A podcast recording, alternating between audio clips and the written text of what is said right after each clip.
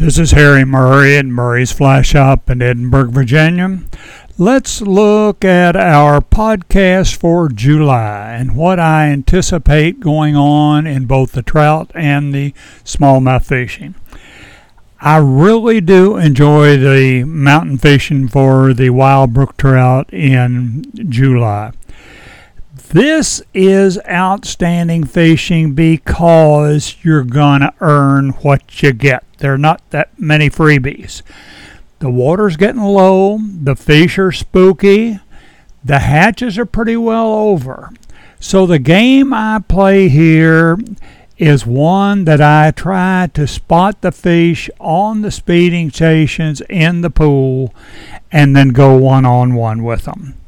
Now, seldom will you walk in below a pool and spot a trout on his fishing, feeding station. What what you usually see is some type visual signal that sort of draws your attention to a specific area. Then you scrutinize that area very carefully, and lo and behold, there is your trout. And now you're going to go one on one with him. Now, the easiest visual signal to spot of that trout out there in the pool is his movement. Now, this could be a slight movement as he relocates on a feeding station. It could be him turning slightly to take a nymph as it drifts by. But once you see that visual signal, you know where he is then all you have to do is drop a fly, Mr. Rapidan, flying beetle, something like that, in about a 16, a couple feet above him, and more than likely, if you haven't spooked him, you'll get him. Now, other visual signals that I rely on are the contrast in the shade between the trout's body and the stream bottom. For example, you might have a lightly colored rainbow trout uh, lying over a dark stream bottom. Quickly shows you where you should be casting your fly because there's a tremendous contrast in that light trout and the dark background. Now, contrast in color is an also a good giveaway. For instance, the ivory edge of a brook trout's fin lying over a dark stream bottom quickly makes it visible to see that guy. You can spot those ivory edges 30 feet away and sneak in, and you'll know where to drop that fly. Now, the shadow that a trout casts on the stream bottom is often much easier to see than the trout himself. I found this out. Charlie Waterman used to teach me all this on some of those high streams in the Rockies. But the shadow is easy to see. Now, you got to be a little careful with two things. One, you don't want to throw your shadow over that trout because that'll end the ball game right there. And another thing, if that trout is holding high in a pool that we'll say is three or four feet deep, He's lying up close to the surface, and early in the morning and late in the evening, when the sun is low, it's going to cast the shadow of that trout as much as three or four feet to the side of where you think that trout is. So you've got to be real careful when you're fishing early in the morning and late in the evening to make sure you're actually fishing to the trout and not to his shadow. This thing of going one on one to the trout that you actually see in the stream is really a very rewarding form of fishing.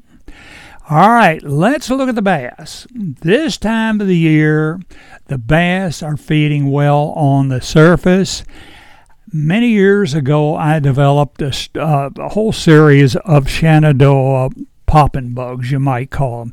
These were hard head bugs that I was developing, I had three goals in mind. I wanted something I could fish gently with a teasing action. I wanted something I could fish with a tremendous amount of racket. And then I wanted one halfway in between. Color wasn't as critical as the action I could produce with these. the the action really certainly depends on what I'm going to do to the bug, but it's really dictated by the shape of the face of the bug and the overall shape of the body of the bug.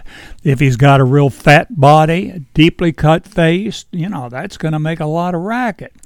The slider that we introduced into this Shenandoah series is terrific. I use th- this one has a pointed nose and a long slender body. You can create a terrific teasing action with this thing. There's one bank I do my smallmouth schools. Oh, it must be 40 yards long. Water is only about two feet in there, but there's great shade in there early in the morning when I'm taking my class in there. These bass will hold back in there. I have these folks cast in there with this pointed nose slider and create a very gentle teasing action. We get on that bank, it's not at all unusual to catch 20 or 30 bass off that bank with a gentle teasing action. Now, go to the other extreme. Some place like, oh, many places on the James, lower Shenandoah, bass will be holding in water that's, we'll say, four or five feet deep. Well, there you really need to pull them to the surface. You want something that's going to create a racket. Now, that's where I came up with a chugger.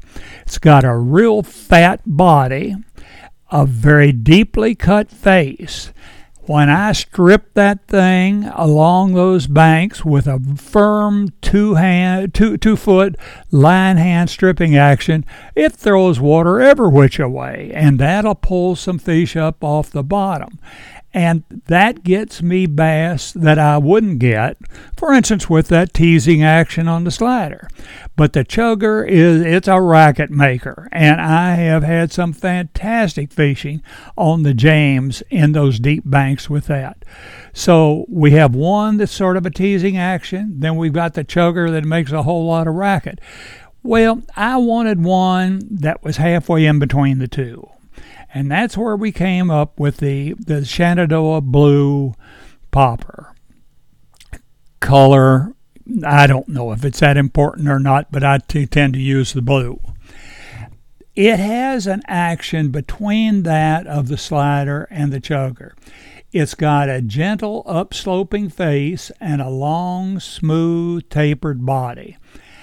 I can tease an action with it almost as gently as I can with the slider. I can't create all the racket with it that I can on the chugger. But if I get into some deep water with it and I really don't have time to ch- move over to the chugger, I can create quite a bit of racket with that uh, one we actually are calling the popper, the Shenandoah Blue Popper. So it gives me some of the gentle action, it gives me some of the loud action. Consequently, it's my favorite bug. I use it in a four and I use it in a six.